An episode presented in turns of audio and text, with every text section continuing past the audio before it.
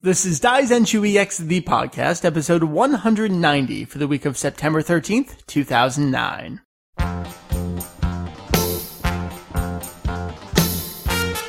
Welcome to Daizenshuu EX, The podcast. an extension of the all-encompassing Dragon Ball fan site.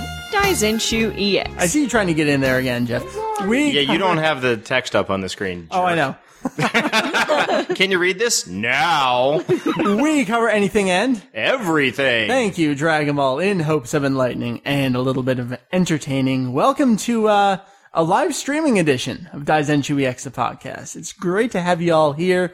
We're going to talk fun stuffage. Let me go around and introduce the folks we got here. Our regular, Meri. hey, Hello, Meri. hey, I- I'm a regular now. Wow. You're a I'm not regular. even a proverbial regular, just a regular regular. You're just a host. Host with the most? Shall I say you're just a chippy? no, I'm not just a chippy. All right. Now that I know what it means.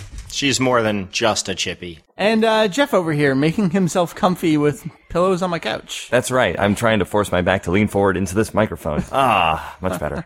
How you doing, man? I'm doing fine. Good. Good of you to uh, join us here in our live recording. Well, thank you for inviting me. I appreciate it very much. No problem. When are we gonna get to manga, huh? Is this manga episode? Is it, is this it, is not a manga episode. Aw. Totally throwing you off. Okay, know. fine. I'm sorry. I'm sorry. Joining us for a regular topic for the first time ever, because we've had a special interview and then a special 20 bazillion people on the show movie review. Now you're just here because I think you should be here and talk to us. Mr. Scott Melzer. Hello, Michael and all. Hello. How you doing, dude? Hey, things are good. We're finally starting to be in recovery, and that makes me happy. So I have gathered you all here today to talk about ethics in fandom. It's going to be a little more general of a topic than we usually do on the show, but we're going to pull it back to Dragon Ball in every way that we can. We have a lot of very specific examples to talk about and ways it's related to us and also to the industry. And that's one of the reasons, Scott, you're here on the show. Now, you don't own an anime company or anything like that. You're not in charge of ADV, right? That's not your fault? I'm not permitted to talk about this further. My lawyers have decided that I can only speak about fandom side of things. All right, excellent. However, you used to own a comic slash anime slash rental slash uh, wonderful fan nerddom store. Yeah, don't get the wrong idea about Slash. I'm sorry about that. Slash, slash Yes, store. I, I owned a comic book store in Princeton, New Jersey, which also had a lot of games and probably the largest anime rental club uh, in the state. So you're going to join us from certainly the retail side of things when we get to that part. But before we get there, we have our usual stuffage. We got some news and we got our topic. Then we got uh, releases and emails. Full blown show for you. First thing I want to mention in the stuffage, I am all caught up on the donation item namings. So stay tuned. Toward the end of the show, we're going to name the rest of them and talk about uh, what you can do, how you can help if you are interested. Never any pressure. Uh, that's my stuff. So, anyone else? Dragon Ball, fun things. What's going on? Anyone? What you got? Meri. I was under the impression it was a slow week. It was a pretty slow week. It's So, been very slow. I have no stuff to contribute. You have no stuff to contribute. All right then. Jeff, what stuff do you have? Air passing through my microphone. Excellent. All right. Scott, your stuffage. Is it any more different from air passing through a microphone? Uh, no, oddly enough, because we're starting our uh, third fan parody really soon, and there's quite a lot of Dragon Ball in the script. Excellent. Look forward to that. We'll talk about that at the end of the show then. Yes, it can be the stuff to plug. It will be the stuff to plug. I All like right. plugging things. With all that out of the way, let's hit some news. So it's been a pretty slow week, but uh, I'm catching up on some things we missed, and then there's really only one story from the actual last week. This one's been cropping up in bits and pieces, and now we have a release date and photos and stuff. Dragon Ball Online, the MMO, coming out primarily in Korea, then eventually Japan, and we don't know about the rest of the world. We've had little bits of information, then it goes silent for you know, half a year at a time, but now we have all sorts of new official promos and gameplay videos and all sorts of stuff.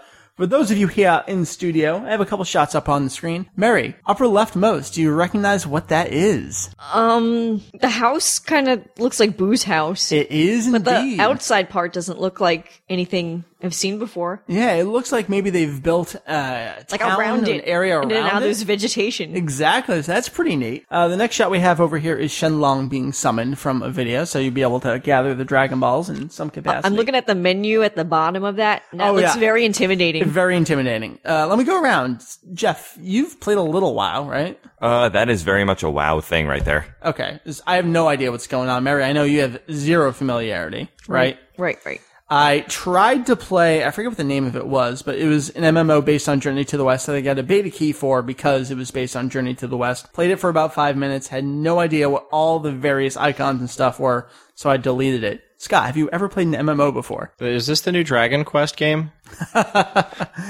Alas, no.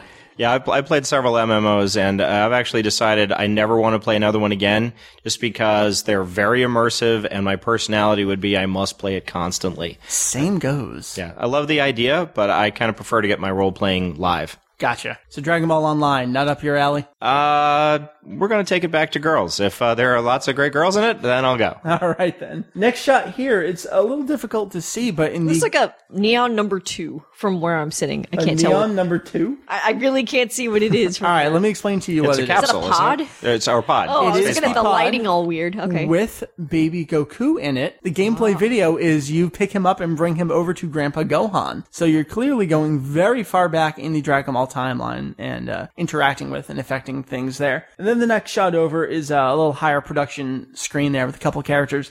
And the one on the right, that is clearly someone in Super Saiyajin form.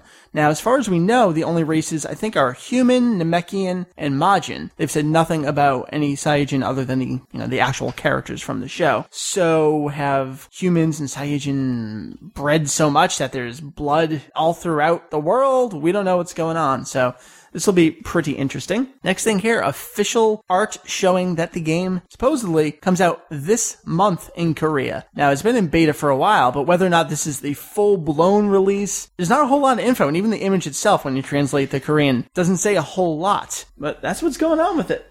Uh, other pictures have shown giant Namekians, uh, like we said, the Super Saiyan, even Evil Boo alongside the uh, new Majin beings. So that is uh, the new Dragon Ball Online stuffage in a nutshell. Meri, you got any thoughts on it now that you've seen these new things? I might consider playing it if the menus didn't look so intimidating. And like you guys have said, I'm worried about getting obsessed about this game. Yeah, absolutely. Jeff, how about you? You have any interest in getting back into an MMO here? Kind of interested. I don't know. It just looks exactly the same as WoW, and um, just as long as it doesn't cost too much, I guess. I mean, we don't know anything about how much they're charging for this thing, right? Or if it's even coming to American shores. True enough. Well, Maple Story eventually did, so you never And know. that's pretty big. yeah. All right then. That is the Dragon Ball Online news. Next thing we have here, another thing I'm catching up on, Dragon Ball Kai, more voice replacements.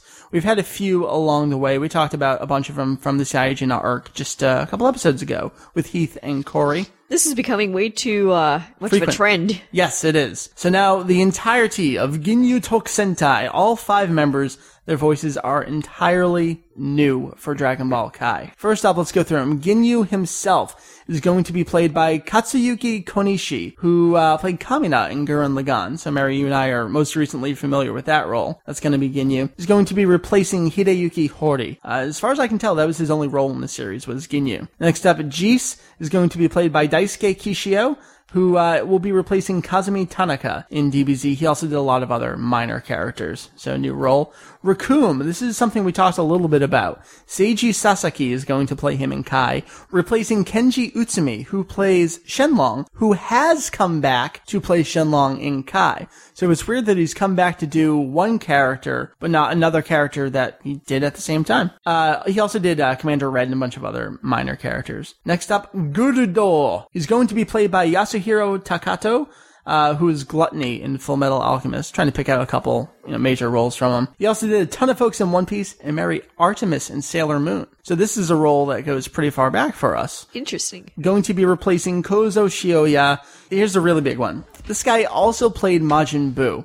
So if the voice actor for Majin Buu is not coming back to play this minor character in Kai, does that mean he's not going to come back at all to play one of the major villains? Now you could say Buu's voice isn't quite as notable as Frieza's or Cell's. He did a lot of yelping here and there, but he was a big character in the series. Jeff, let me go over to you. Mm-hmm. As someone who doesn't have a whole lot of familiarity with the TV version of the series, and what you do is kind of like the end of the Cell arc. Pretty much. Do you have any cares about what's going on with all these voice replacements for Ginyu? Um, considering that I don't have too much um, attachment to any of the Japanese voice actors, uh, it's not really doing much for me. Wouldn't really matter for you. No, but I'm just sort of concerned. I mean, th- now these are characters that haven't even showed up in the series yet, right? Right, they will be showing up. They, Okay. they just got to Namek. They're doing kind of that early stuff right now. So it's not like they're being replaced mid-season. No, no, no, no. It's just that from the They've original announced show. ahead of time that when we get to these characters, they will be performed by these new Seiyu. You know, I really wonder if they're auditioning them to see if their voice stands out after 20 years. Like if, if they notice the difference between the voices and if it's just too different, they hire new people. Well, it's weird because we've been having video games all these years,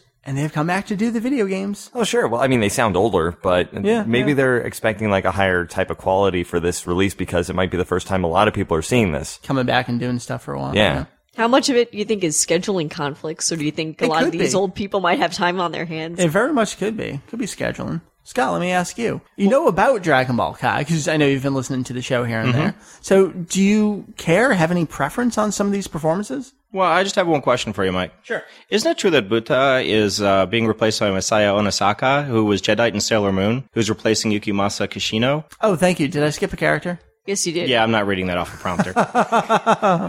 Oh, that's right, Bata. Um, he's fast. Well, I'm still reeling from the concept of why Kai exists in the first place. Yes, yes. So just the whole idea that they're replacing this voice or that voice or the other voice, I'm still at a loss as to why they need to replace the voices at all. And Yeah. why can't they just use the, the original sounds? I mean, perhaps they're not up to current broadcast quality or, Right, or right. I mean, believe me, I know technical issues why you can't reuse Yeah, sounds. absolutely. So I'm just kind of curious as to as to why this is happening because it seems an awful lot to go through and very expensive. That's what I agree with. Yeah. Yeah, like it, it just really, really seems to. How does this make sense? Is Japan's market entirely different? Is the rest of the world's market entirely different? Right, right. It, it's tough because we don't know how much does it cost to do Kai versus how much would it cost to just do a new version of the series. Mm-hmm.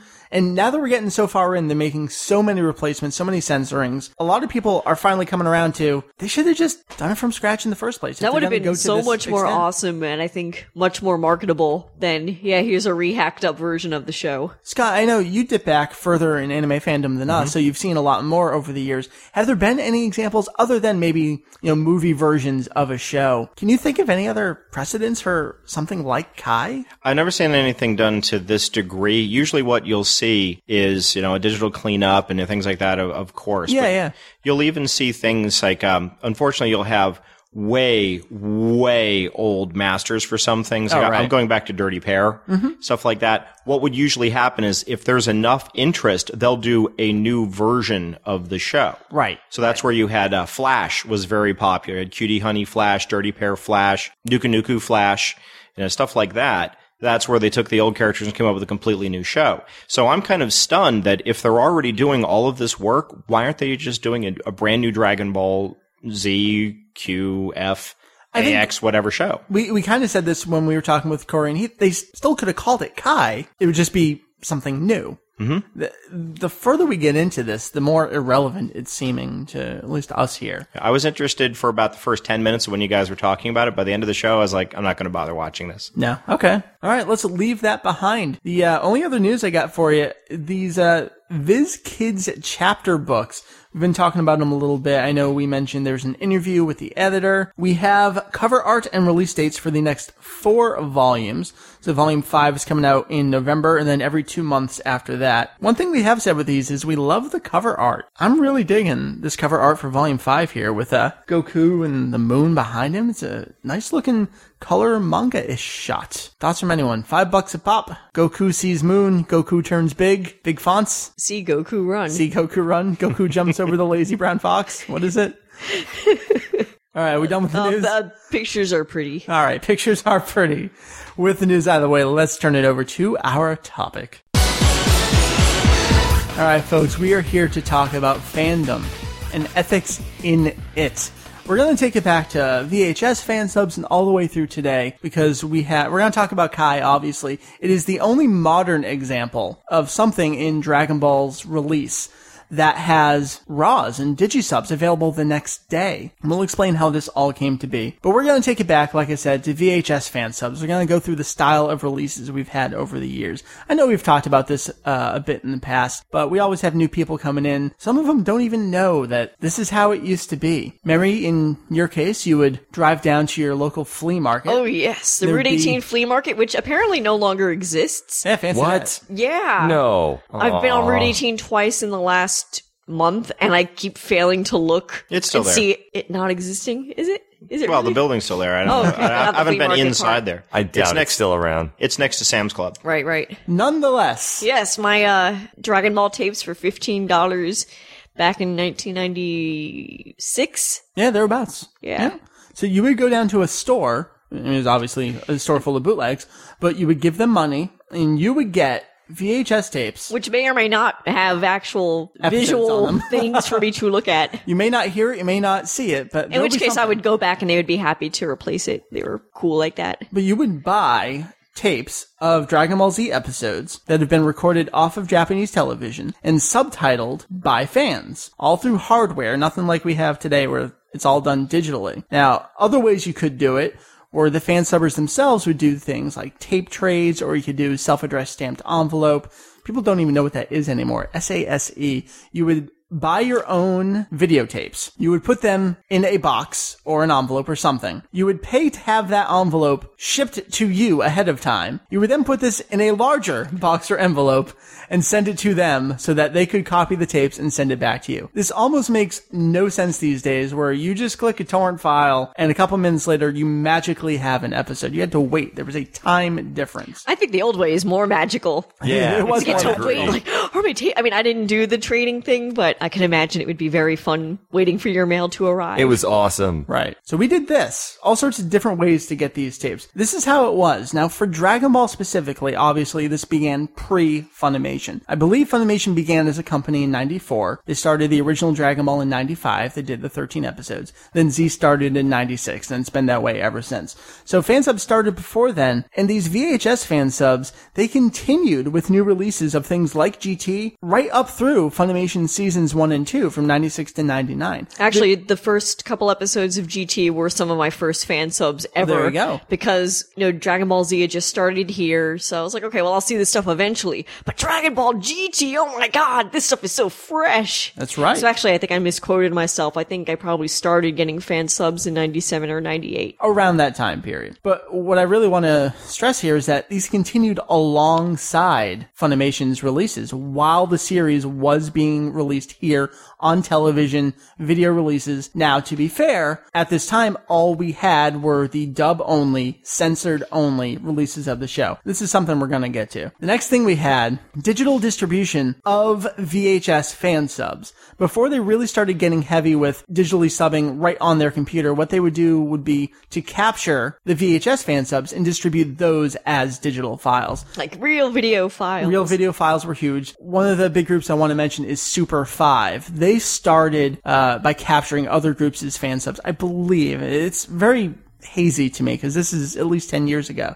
But I remember Super 5, one of the big things they did is they switched over and started subbing GT episodes that other groups had not done. And this is weird for back then because they wouldn't sub things sequentially. Remember, all of us have gone and purchased three random episodes in the Cell arc and 15 random episodes in the Boo arc. We may or may not have known what we were going to buy when we went to the store. It's kind of interesting that we were cool with that. Yeah, Especially with a show like Dragon Ball, Watching where totally it's out of just order. so long, and yeah, watching it out of order just seemed perfectly normal for back then. And do you think that could be because the series was so long? There was just so much of it. Scott, when you were getting more compact shows, were you more likely to get the entirety early sequential stuff? Oh yeah, in a lot of fan sub groups actually, you could order say tapes one through. Oh, very okay. very early on, you would have a tape that would have say episode six of something, episode thirteen of a different show, episode five of a third show. Right. But later on, you would get you know Neon Genesis Evangelion one through five, Gotcha. six through ten. Right. And uh, you'd also start to see anime music videos tacked on the end, or Yeah, if a group did little, you know, little fan parody stuff at the end. So a tape was usually a wide variety of different things. So if you had one episode you wanted to get, you're going to get an hour and a half of other random stuff. One of the first ones I did that with, where I went to the subber themselves and got the sequential release, was Flame of Recca, where I got the entirety, beginning to end, uh, from the same source, same subs consistent, and that was crazy to me. Coming from Dragon Ball, where there was the NGN broadcast, there was Senosaur, there was E Monsoon, there was Anime Labs, there was so many different groups. It's almost like you have today with a popular show where, for notoriety, it seems tons of different groups will sub it just to get it out there as fast as they can. It was kind of like that back then, but I don't think they were too concerned with speed just because of the the lag time. But it, they could have done it. I'm not entirely sure. Well, I saw something very interesting where there I saw a fan sub of something called Dragon Ball Z Super Android 17, and it was these new episodes of Ah, Dragon yes. Ball Z that had this. I mean, 17. You know, I, I thought he was destroyed, but there he was in hell. So you know, it was a clearly. I mean, later on, I would find out, oh, that was GT, Right, right. But it was packaged by by the uh, not the fan subbers so much, but as the pirates, Yes, the people yes. who were selling them in the stores, and they very clearly had a Dragon Ball Z sticker on it, and under it it said, you know, new episodes, Super Android 17. That reminds me, Meri, of some of the things you got where it would be a photocopy of the movie 12 cover. Oh, yeah, I wish I had scribbled one on it up would be like Death of Chibi Boo. Yes. Something. The packaging was, I don't want to say non-existent, but it was, Some were actually really nice, and some Some of them were. some are exactly like you described, like a photo copied on pink paper, picture of Gogeta, and all, the label was like Chibi Boo Saga, right, something right. like that. Oh, if your morals are so low as to steal stuff and resell What do you them, care? you know, I mean, is is color photocopying above or below that? Yeah, Good point. And if you got color photocopies, I mean, that was an extra buck you were the there. shit. that cost you an extra four cents, kid. That's right. All right, let's take it to uh, slightly more modern, the bootlegging and the ripping groups. Sure, we have digi subs of things, but there is a huge, I'm going to call it an epidemic. There aren't just subs of unreleased shows that are out there. I mean, I may not talk a lot about this kind of stuff, but I'm well aware of the things that go on out there. There are groups that have ripped the Dragon Box footage along with the audio and have made Matroska files with dual audio rips of Funimation's English dub mucks with you know, the Dragon Box Masters. This stuff is out there. It's relatively easy to find if you know how to use a search engine. Not that I'm condoning it, I think you should do it. And I know the companies are well aware of this stuff, but this is going on. I mean, there are custom sub DVDs. It's pretty crazy the things that are out there, not just for Dragon Ball, but with all sorts of shows. But that brings us to Kai. As I said, it's the only modern example we've had with a Dragon Ball release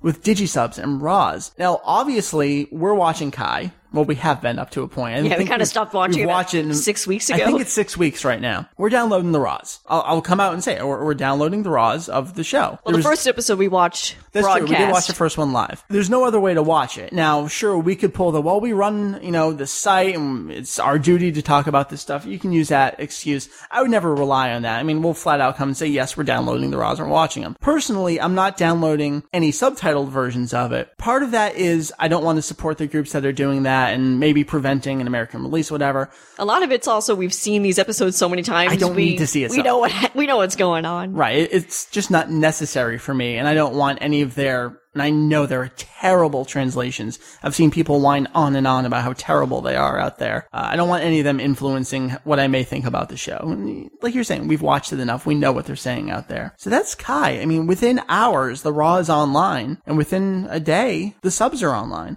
First time we've ever had this. Meri, how do you feel about that? Now that it's, It's Dragon creepy Ball, now that because- it affects us. Because my first fan subs ever were Dragon Ball, and now we're in an era where it's just so instantaneous that I can't even picture that. I mean, clearly it's happening, so it's there, but I'm coming from a time when I would go to the flea market and get a taped. So, yeah, and it's only been uh, a little over a decade, and it's such a huge difference. Oh, it's changed so much. But you brought up a good point that you know you you don't want to download fan subs because you don't want to prevent a future release, and I think that's a, a great point to bring up. Yeah, whether or not it actually is true or makes sense. I'm sure it will anything. come out because it is Dragon Ball and Yeah. it's uh, you know it It barfs prints money. Pokemon. Yeah. Jeff, let me ask you, what are your feelings? And we're going to get into more detail with some of these things with uh, past perspectives and stuff. But Dragon Ball Kai, coming from someone who doesn't own the TV series, you're you're kind of the manga guy for us right now. Yeah. You want to see the faster version of the show. Yeah, because I don't have time for the original version.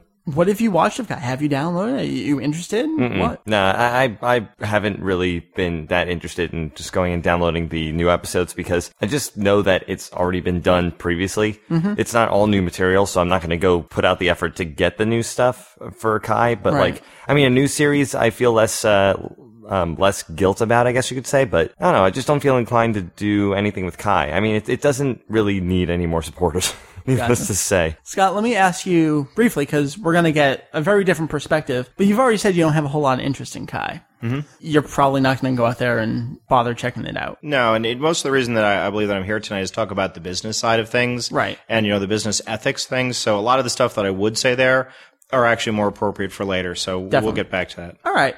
Then let me stick with you for something else then. Okay. Is I saw your face when we were talking about uh, Funimation was already releasing here and people continued to sub the show. Past perspectives, the unwritten rules. What did you do when a series was licensed? Not recently, but back in the early days of your anime fandom. What was the rule back then? Well, the first thing is if I can go back even before fan subs, Sure, sure. the very first stuff that came out, we're talking about 1983, 1984, as my memory, and I know it was before that, is you would actually get copies of shows that were I- I know you you're fifth, yep. fifth, tenth generation raw, Raw, yep. you know, nothing.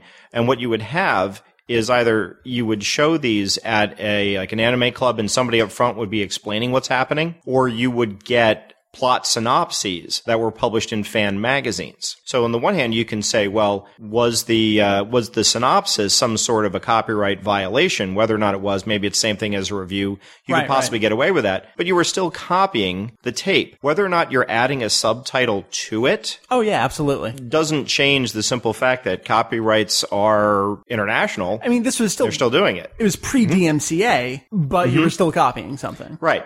But a lot of people felt like, you know, no one's going to care. It's kind of like, is it okay to speed doing 85 miles an hour Right. if there aren't any cops on the road? Right. And that was the idea. You know, it's coming from Japan. This will never get, I mean, the, the concept of this stuff being released and brought over, no one in their wildest dreams imagined we would see anything more recent than five years old. Right, right. Never did. So it was an entirely different ethical question at the time. No one was even thinking, is this ethical? Because it was clearly a non-issue. Right, right. But then shortly after, when stuff started to get released, that's when people started to wonder, hey, wait a minute, is this affecting anything? Well, of course it isn't. You know, it's just small, it's just us. But if I, if I can go back to Schoolhouse Rock, uh, if you remember the, remember the episode, If Every Kid Did It? You know, the one where like every kid, like kids are walking around just throwing like a piece of trash on the ground.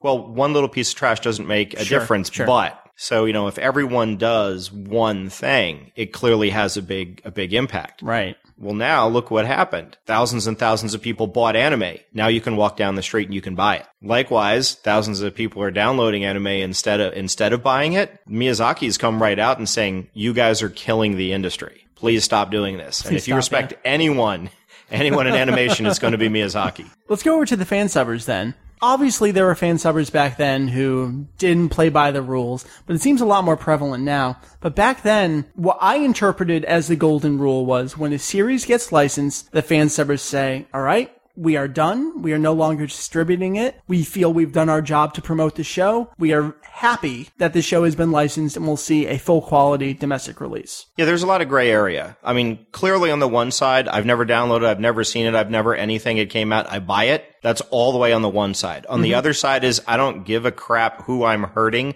I'm going to steal this from someone's grandmother and beat them up and go home, watch it over and over again, bootleg copies and sell it to other people. Right? So everyone understands that 90% of what we're talking about is in the gray and you kind of decide how far to one end you want to be or the other. Sure, sure. Right. So most people had decided that, okay, we're not really sure if what we're doing is right or wrong or whatever, but that's the line we don't cross. Gotcha. So most people took that and all the fan subbers, they understood you could rationalize this stuff as, well, we're helping to promote the show. This show would never have come over if it wasn't for fan subs. And, you know, anime companies came out and said Mm-hmm. uh, plenty of times, and even recently still, they'll look to, oh, what's the big downloaded show? Is this going to be popular? Can, can we use this? They'll use that as a gauge almost of if we brought it over, if we brought it over, would it sell based on how many people appear to like it? yeah, there's a lot of gray and, and honestly, you can argue either way. You can argue anything. That's why we're still talking about this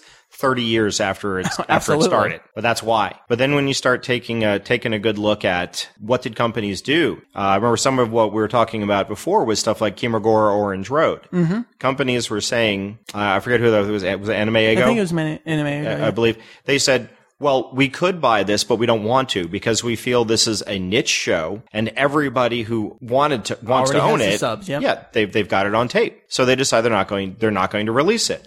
Well, a couple of fans got together and said, well, what if we were to sign a petition? I'm like, well, petition's great, but you know, uh, the petitions don't pay the bills. Right. So then they said, well, what if you had pre-orders and people had to pre-order this? Mm-hmm. So they needed, I believe it was 1500 copies pre-ordered. Right. Mm. Took them a while. They got it and it got printed and it came out. Was this for the DVDs or the VHSs? Oh, this is VHS and Laserdisc. Oh, okay. VHS and Laserdisc, yeah. Yeah, way, way back. So I'm trying to remember if they did the pes- the petition thing when they eventually released the the, DVDs. I think they already they are well they they had already bought the license, so it was a matter of do, how do we re-release it at that Right. at that point. But um, that was a, that was a show that it was a niche show that they felt there's no purpose in bringing any of this out. Speaking of petitions, we've had two notable petitions for Dragon Ball. One of which maybe didn't do anything. One of which uh, kind of landed someone a job and got a subtitle DBZ. First one was Greg Warner with the Ultimate DBZ info site. Uh, we've been saying we got to get Greg on the show. He started doing his site a year before me. I mean, he goes back to uh, between generations one and two, almost it seems, of uh, the old site owners. He had a big petition on his site. I'm sure I signed it, which was he had a lot of Gotenks flipping the finger Funimation. It was that kind of attitude for a petition. So whether or not it actually accomplished anything, probably not. But there was another one coordinated. Well, wait, what was the petition for? Give us the show uncensored. Oh, subtitled. okay, okay, just Right. uncensored. The other notable petition was coordinated by the folks at Toriyama.org, which consisted of Wu Ken, who ran uh, Susinshu, uh, the Duck, uh, Steve Simmons, who does the subtitles for Funimation now, and there may have been someone else. I can't remember who uh, who all was involved there. The Duck coordinated this, and they basically submitted a real proposal to Funimation. This was different from the shitty online petition. Here's a list of names. We have this guy, Steve, who will do the translations and will time out the subtitles so we can get the show released. Whether or not that really helped, were they considering doing this anyway around that time period? Look where we are now. Steve has subbed the entirety of DBZ. We have tons of releases of the show, continuously re-released. Obviously, it made some impact on Funimation because Steve got hired. I mean, he's subbing most of the shows Funimation puts out. Meri, you've seen quite a few Funimation things recently. Is Steve Right, I'm actually watching one right now, and I keep forgetting to check the credits to see if it's him. But Right. judging by the style of the subs, it seems like a, a Steve job. we almost know when it's Steve now because there is someone else, Clyde Mandelin, who goes by Tomato, I think it is. He's very heavily involved in the Earthbound community. Uh, he did the original Dragon Ball TV series. And when we had Steve on the show, we talked about this. Steve was starting to do too much stuff for Funimation. They needed extra help. So they brought Clyde on board as well. So here's the situation. Funimation is actively subtitling the Japanese version of the show, releasing it. We're about 99 here. And this is uh, later on my outline, but I think it's worth bringing up now. Funimation in 1999 sent out cease and desist letters to fan subbers that were continuing to sub and release the series, VHS fan subs. And we actually have an image, uh, a scan of the one they sent to Sensor Video. So I'm going to load this up and read a couple choice quotes from it. Hey, one thing you got to remember is that businesses are businesses, but they still react like people. If you yell at a person, they're going to get defensive. They're going to dig Sure. their heels in. And businesses are honestly, they're in business. They're they're there to make money. So if you want to do a petition or you want to get upset at at, uh, at a business, make sure you're giving them a way to save face. Make sure that you're giving them a proposal that's going to benefit them, and make sure that you're actually uh, saying it in a way that a person would like to respond to. Let me read a quote from this letter here. It has come to my attention that you may be trading in DBZ videos through the internet. The videos that are being marketed, traded, sold, or enlarged are videos that are, as yet, unavailable in the United States. The fact that such products are presently unavailable does not affect the protection afforded the trademarks and copyrights under the license rights. Busag is not out doesn't mean you can distribute Busaga fan subs. Mm-hmm. That's really where they were at this point. And they sent him out to all the fan subbers. This is the image we happen to have of this one letter. But this is the first case where Funimation kind of took a stand and there was a big backlash against them at the time, which is crazy to think now as we have the entire series in a bazillion different formats. But Funimation was the 4Kids of the industry for uh, a while back then. Yeah, it's almost incredible to think where they're at now, where they're the leader and doing a pretty bang up job. Absolutely. I think a lot of that is industry. is listening to the, fans. Scott, let's take it back again. Okay. Conventions. Mm-hmm. You know, this has all up until now been in the privacy of our own homes. Maybe we have an anime club or something. It's still a relatively small group of people. But with conventions, this is actually the first time you saw Dragon Ball Z, right? Well, the first time that I believe that I saw Dragon Ball Z, because I know I'd heard of it before, and I went into that room uh, to to watch one of the movies out of curiosity. So somewhere I I I, I had an idea, and I thought, oh, this is a really huge show. Let me check this out. But I don't know where that came from. But yeah, at conventions, that's when you started to see a lot of stuff that you wouldn't normally have seen. You wouldn't have been exposed to either. Uh, but got to remember that conventions back then were basically large anime clubs. They Right, weren't right. 25,000 people. The very first Otakon had 300 people, including staff. Wow. Right. So basically, That's the size of a video room now. yeah, uh, that, that's that's what I was just about to say. And we drove all the way out to State College, Pennsylvania, which was about a five-hour drive because the next closest was in Texas. Oh, wow. Okay. Yeah, so that's really where it was. Now, at that time, we still did not have the concept that any of this stuff would really ever get, you know, released.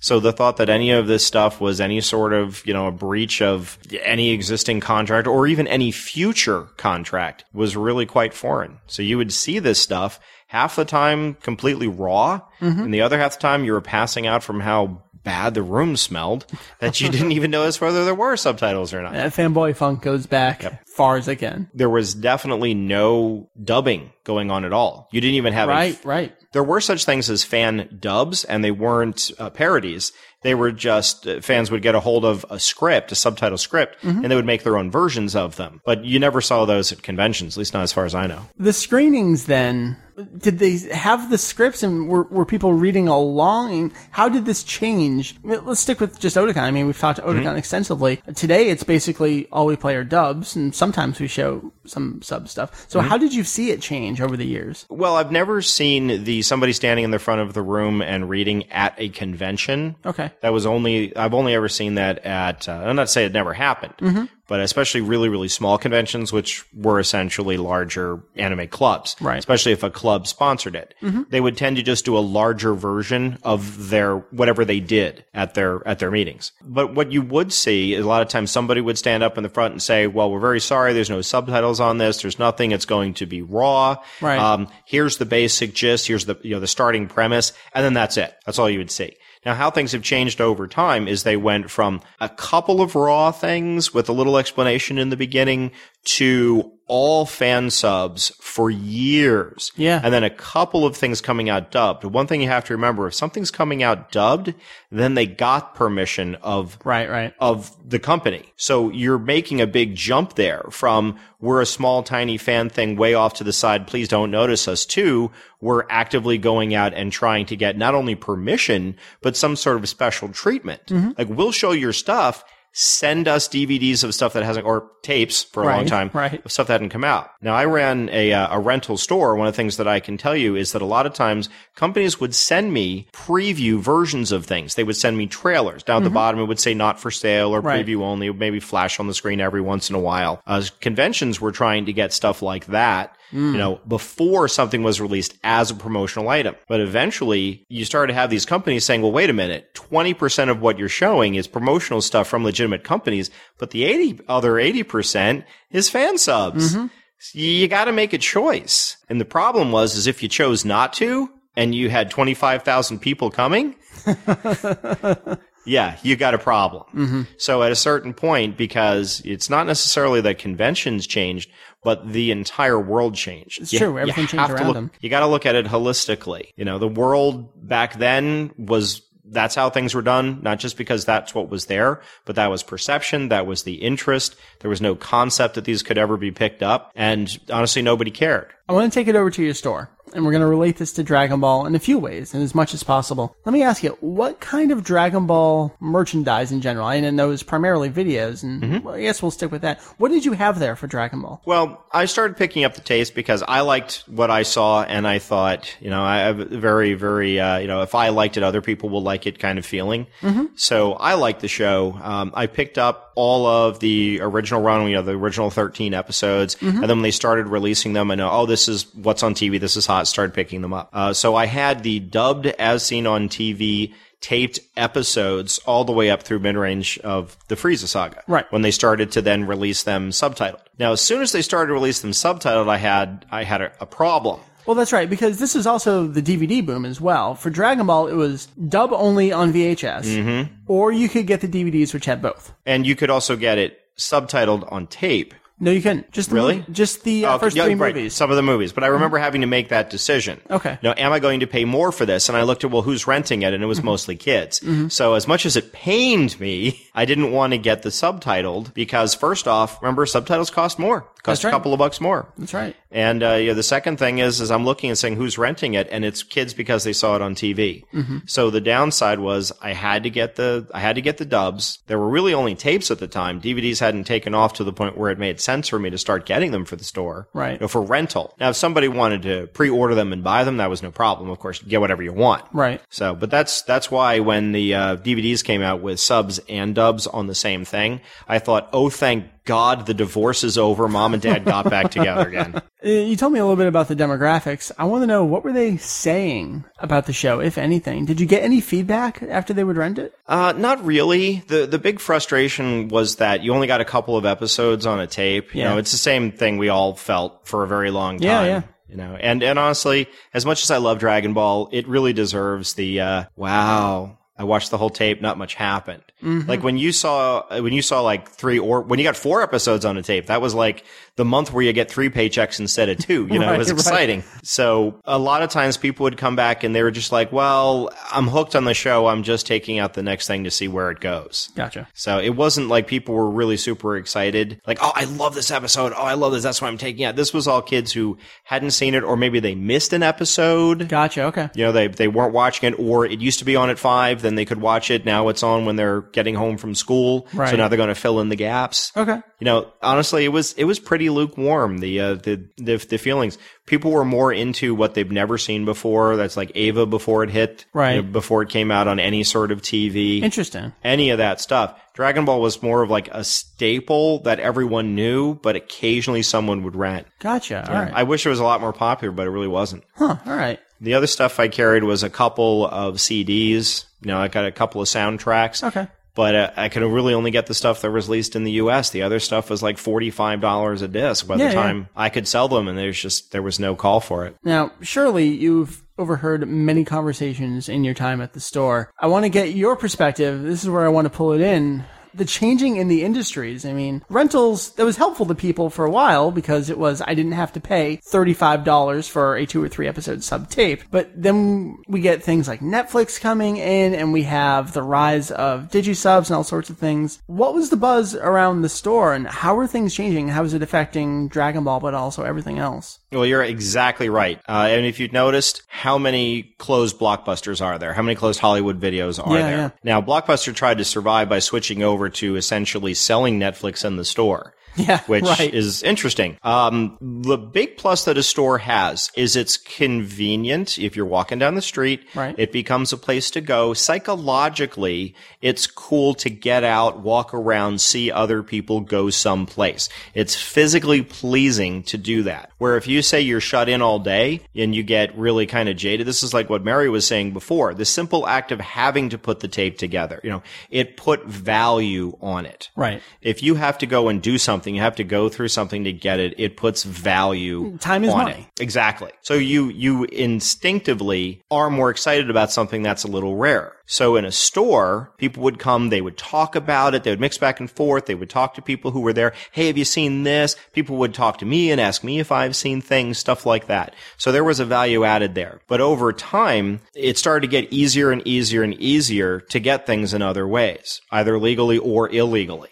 As that happened, there started to be less and less and less interest. So as stores are all across the country were, you know, losing money, uh, the same thing happened to me. But I remember a very, very specific conversation where I was at small store, like mm-hmm. 640 square feet. And so I'm never more than about 20 feet at most away from people. I Right, can hear people talking. Yeah. And one guy said, Oh, this looks kind of interesting. And his friend leans over and says, Oh, don't bother. I can just download that for you. in the store. In the store Yeah. at complete conversational level where I could hear it. Right. And I was just, my first thought is, well, that's kind of rude. And my second thought is, damn, that's really effing rude. But that was actually very, very typical. People would stop valuing it.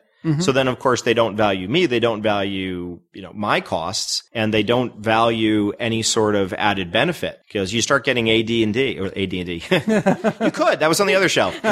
you start getting ADD where you just like constantly, I need to see the next thing, need to see the next thing, need to see the next thing. The problem with ADD is that you start to, you feel that the cure is defeated with more and more and more, where the real cure is to step away, go outside, go camping for a weekend, you know, something like that. Did that answer your question? I'm not sure. I think it did. I, want, I wanted to hear what those conversations were, and I think very well described how that changed over time. That was one very specific one. But yeah, it went from, oh, this looks cool. Oh, have you heard of this? Wow, this is neat. Uh, to, well, I read a review online about that and, you know, it's kind of, it was okay. You know, the more information that we have, the less magic there is about something. It's true. I've been hearing a lot about video games lately. I think there are some statistics on if a game has a trailer and or if a game has a demo comparing the sales of all these games. Sure. And it sounded like the games that had only a trailer and no demo were the ones that did the best overall. I mean, it's a generalization. There's a curiosity to it that's, that's satisfied. Right. I've downloaded lots of demos where I'll play it and I'll go like, okay, yeah, eh, mm, don't, don't really want to. Well, for me, it's I get motion sick playing certain things. Oh, so sometimes it's a, it's a good defense. And We've talked about how things have changed over time. The barriers are basically gone in today's world. Sure, you have to install a BitTorrent client, but it's easy enough for It's 30 seconds out of my day. Right, exactly. You load it up before you go to work. When you come home, you will magically have an entire show if you want.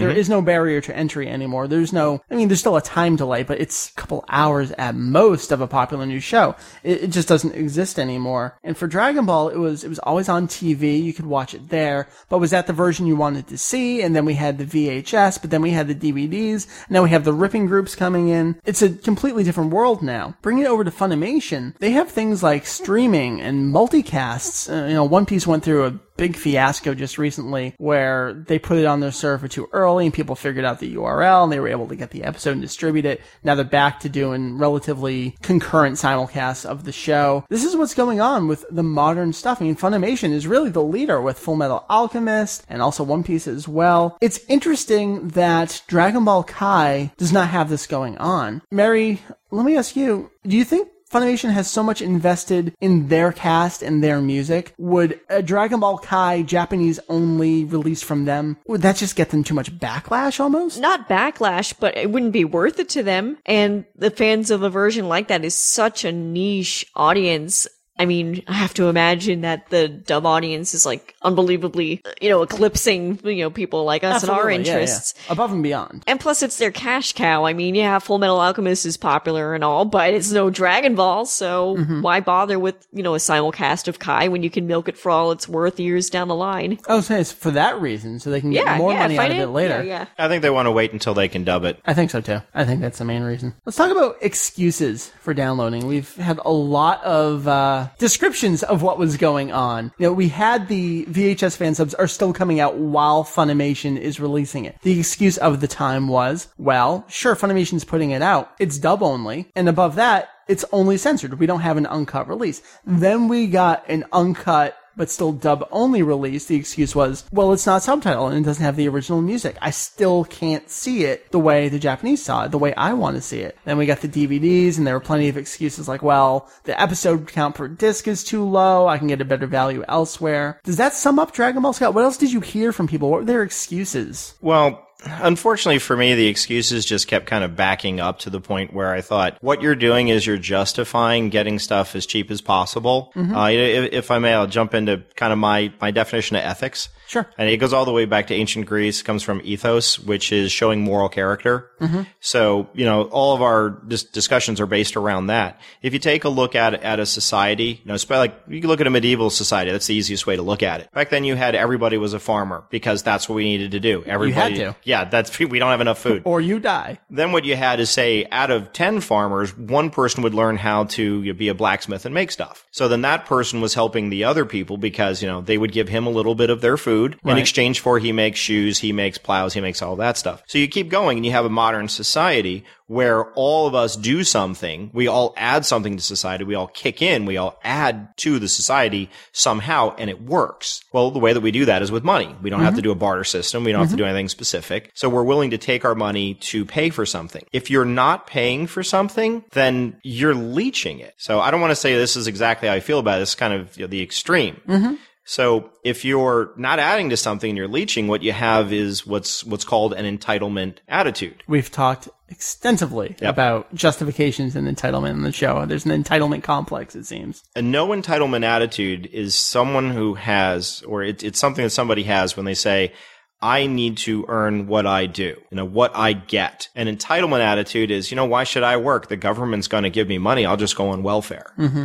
So to a degree, I mean, I know this sounds kind of extreme, but I'm saying, you know, if it's fandom saying, well, here's my excuse for this, here's my excuse, here's my excuse for this, to me, that sounds so much like somebody going to the unemployment office and explaining why they just can't find a job. Right. That said, we do have over 10% unemployment. It's pretty legitimate right now. That's right, right. But there's a lot of people that have that culture, the culture of leeching. I'll get by, whatever. I'm not hurting anyone. It doesn't matter what I do anyway. Whether I watch a show or I don't watch a show, I'm not affecting the society, so I might as well just buy it or just watch it, not not even buy it. But whether or not it, it affects or not, you're developing that attitude, you're developing that mentality, and you know, if every kid did it, everybody would uh, would go bankrupt. So specifically about about anime and you were mentioning, you know, the essentially the excuses. Well, think about it this way. If something's not legally available, does that give you the right to do whatever it takes to get it just because you want it? So I'll, I'll give you a suggestion or I'll give you, give you an example. Unedited Dragon Ball. Right. I'll give you another example. Cocaine. Am I saying anime is drugs? Perhaps. I, I don't understand. I, what's the difference? The point is, is that well, I can't legally get cocaine, but I want it, But so want it. therefore I'm justified to do to, to get it legally. Now that's the extreme. I'm going to stop you right there. Sure. And I'm going to pull it over to Jeff. On all the shows that we do, which are at least three in any given bi-weekly schedule, Mm-hmm. you are The one with the least amount of morals. Go ahead and say it. That's fine. That's fine. I'll take it. You've come out and said, I, I'm I'm the pirate of the group. Pretty much. Time to time, Mm-hmm. whether it's music or old video games or even anime in some cases. Mm-hmm. So you've heard this side of things and the entitlement and the justification. You're not so much interested in Kai, so maybe that's not the best example. But what's your response to all that? I, no, I absolutely agree with every single thing said. Mm-hmm. And, um, Do as I say, not as I do. no, it's not like that. Um, because yeah, this is definitely going to sound like excuses. So bear with me, Scott. Sorry. uh, but there's a show The Car that, outside was stolen, wasn't it? well, there's a show that I'm following right now. The way that it's working is, you know, because things are being produced digitally, then you have to have uh, a hard drive space to be able to contain this stuff. Uh, in my current situation, I really do not have any space left. So keeping anything downloaded on my computer is like not even going to happen. So especially if I love a series, then I'm going to go out and buy it. There's no question about it. Because if, if I see that there's hard work being put into something that I enjoy, then it's only fair that I go out and buy the stuff. So you're doing the try before I buy it justification. It's the, it's the online rental without paying thing. Okay. So it's like, you know, there are, because where else am I going to get it at this point? And because it's too easy, and, and I think that's really the, the issue, uh, the fact that it is too easy to get it, but it's so easy to justify it, which is like the kind of retarded thing in a way, right? Like it just sort of snaking its own tail sort of way. But at the same time, uh, I still plan on going and buying it, so there's still some moral capacity left there, but it's just like the, it's, it's still just an excuse. You're saying way. uh, I'm not entirely evil. I wouldn't want to think of myself as evil because I am eventually going to spend money to get it. Okay. But if I don't know what it is and I don't get a trailer and I don't get anything, anything to really sell it to me, then I'm not going to buy it anyway. Yeah, Scott, but retort. well, before I get hate mail, uh, I was just trying to illustrate, trying to illustrate the extreme. Sure, You know, sure. which is, you know, this, this is legal. Now, if you go into my house, will you find some fan subs? Yeah, I mean, I got Marmalade Boy fan subbed. Uh, you know, I went to conventions, you know, Yeah. bef- before they had anything, you know, of course. Um, but the, the idea here is that you really have to understand that that's what you're doing. You are rationalizing. It's not legally right. The reason I make a point of that is there are a lot of people who don't know that. We've talked That's about the, Really don't know. So if true. you delete it within 24 hours, ROMs, that kind of. Making Uh, up their own that doesn't rules. This make it goes all the way back. Have either of you guys ever seen Laserdisc demo copy? no. Buy a VHS tape from a store. It's a VHS copy of a Laserdisc, and it said on the side, Laserdisc demonstration. And the idea is it was demonstrating the quality of the Laserdisc. It's perfectly legal. It's perfectly legal to make a copy of something on a Laserdisc onto VHS to demonstrate the superior copy. Now, uh, any, any techie people in the room? understand how negative sense this makes, but that's what they were actually telling people. So yeah, there's rationalization up and down. So the real question is, what do you do with it? But what I'm really, really afraid of is, uh, well, let me jump into porn. All right. okay. Um, right. You got it. Okay. About 20 years ago, you didn't have too much problem with kids getting a hold of porn because if you went to a store, there was a guy there. right, Mike? Are you- am I guessing the right age? yes. Be that as it Yes. may, now you go online, you can get it, right? It's a different culture mm-hmm. there. Before, if you wanted to bootleg stuff, you had to go into a pretty skeevy You had place. to show your face. You had to show your, your face. That's right. And then you were probably talking to someone who was kind of skanky, or you're buying bootlegs at a convention and stuff like that. So just like pornography, where it was very clearly and very obviously a dangerous and bad thing to do, now it's like, well, you can go online, you can, you know, click, click, click. Uh, uh, sorry, Meri. I don't know if you knew that, that there's porn on, Oh my god. on the web. Is that what all those billions of pages are? yes. Maybe something up is taking up the space in the tubes There's of the all internet. the porn, and there's Daisen yeah. and I think TV Guide. Well, which is half porn, but um, yeah. So, so that's some of the difference. It's just that it didn't exist. It wasn't there. People didn't perceive it that way. So there's a lot of people who have those justifications floating around. Now, take this out another five years into the future, and you're either going to have no companies whatsoever, or they're going to have to swim against the tide. Find a way to still make enough money to pay for for making the product, mm-hmm. while people can instantaneously get it for free with no one being able to stop them. Yeah, people have to not be able to make justifications anymore. Well, that's the thing. This is the Techdirt perspective, which is, mm-hmm. well, business models change. Business models evolve. Of course. Why should someone, be it the government or whatever, prop up your business model just because you cannot adapt to the changing times? So Funimation is I say leading the pack now with these simulcasts and trying to do something with their blogs and their Twitter stream and getting involved with the community and all the conventions. Somehow there seems to be this symbiotic relationship because they have Dragon Ball. They're able to make the money to do all this other stuff. And Viz has Naruto. So is it just because they have these two shows that these two companies seem to be able to fund these other endeavors to further their other business? mo- I don't even know how to clearly state it. Well, I don't know. Is Disney doing anything like this? No. Uh, they just bought Marvel. Yeah. What? that, that's something. Right, it's something, but we we have yet to see the proof of this. Marvel owns Akira. There's yeah, your oh, connection. that's that's true. That is true. Well, ethically speaking, does it make sense that you should that you can justify breaking into a store and stealing stuff in order to encourage them to improve their security?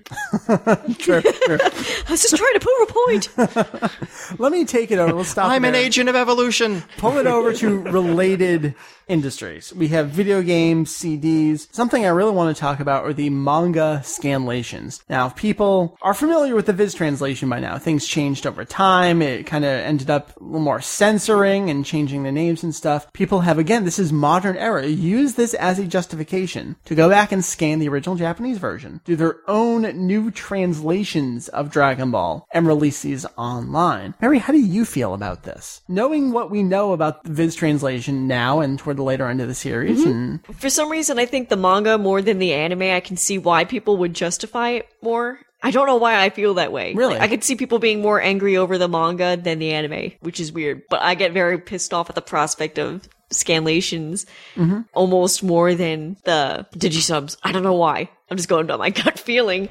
But I guess with the do you case, buy the justification?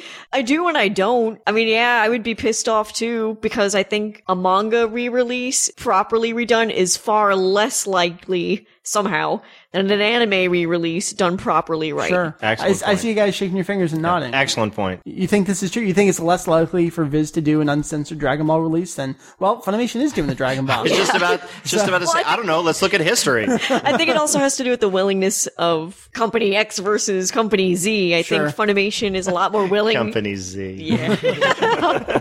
Padded letter.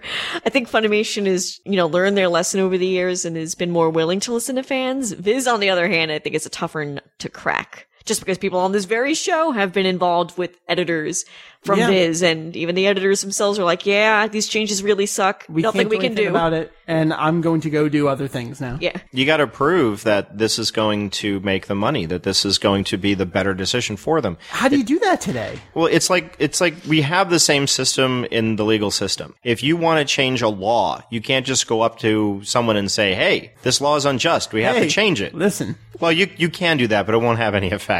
So what you need to do is you need to take it to court. So if you remember the Roe versus Wade, Yeah, yeah. you know, case, very famous case. well, they- we're comparing Dragon Ball to this. I already brought in porn. All right. We might as well have legitimate sex.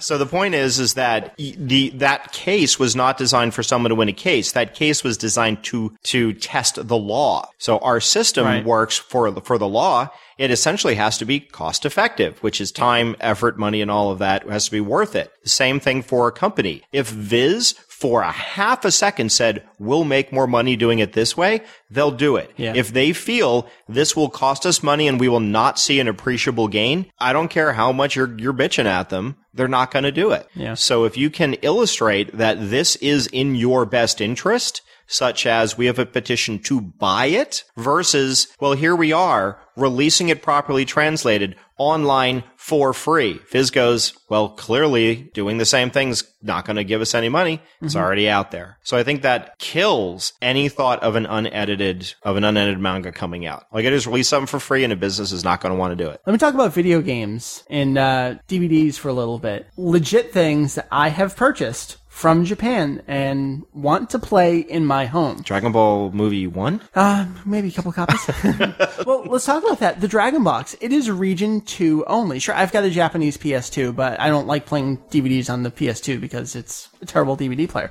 To watch those DVDs, there are a couple things I could do. I could hack the region coding on a DVD player, or I could rip them and break the CSS and maybe reburn them and play them. These are things I've legally purchased, but in order to watch these things, I have to break the DMCA, which is breaking the law. Jeff, I'm assuming you have no problem with this. Why do you say that, Mike? This is the I'm not evil because I've purchased it perspective. well, no, I, I I think it depends on situation. Um, DVDs that I've had, I well not anymore. Let's mean, put it that way. In have- college, yes. You have the R2s of Eva. Yeah. You purchased those. To watch them in your home, you have to break the law. Not quite. I bought my DVD player on, uh, without a region code. So am I at fault for buying a, a regionless DVD player, or is the uh, vendor at fault for selling me one? All right. Well, you've already broken the law because it's not for sale outside of that area. So at Is some that- point, Is that true or is that just we're Yeah, writing is that true? Because it? I that's it. imported So them. it, that's it's not law; it's regulation. Okay. which Uh. is different.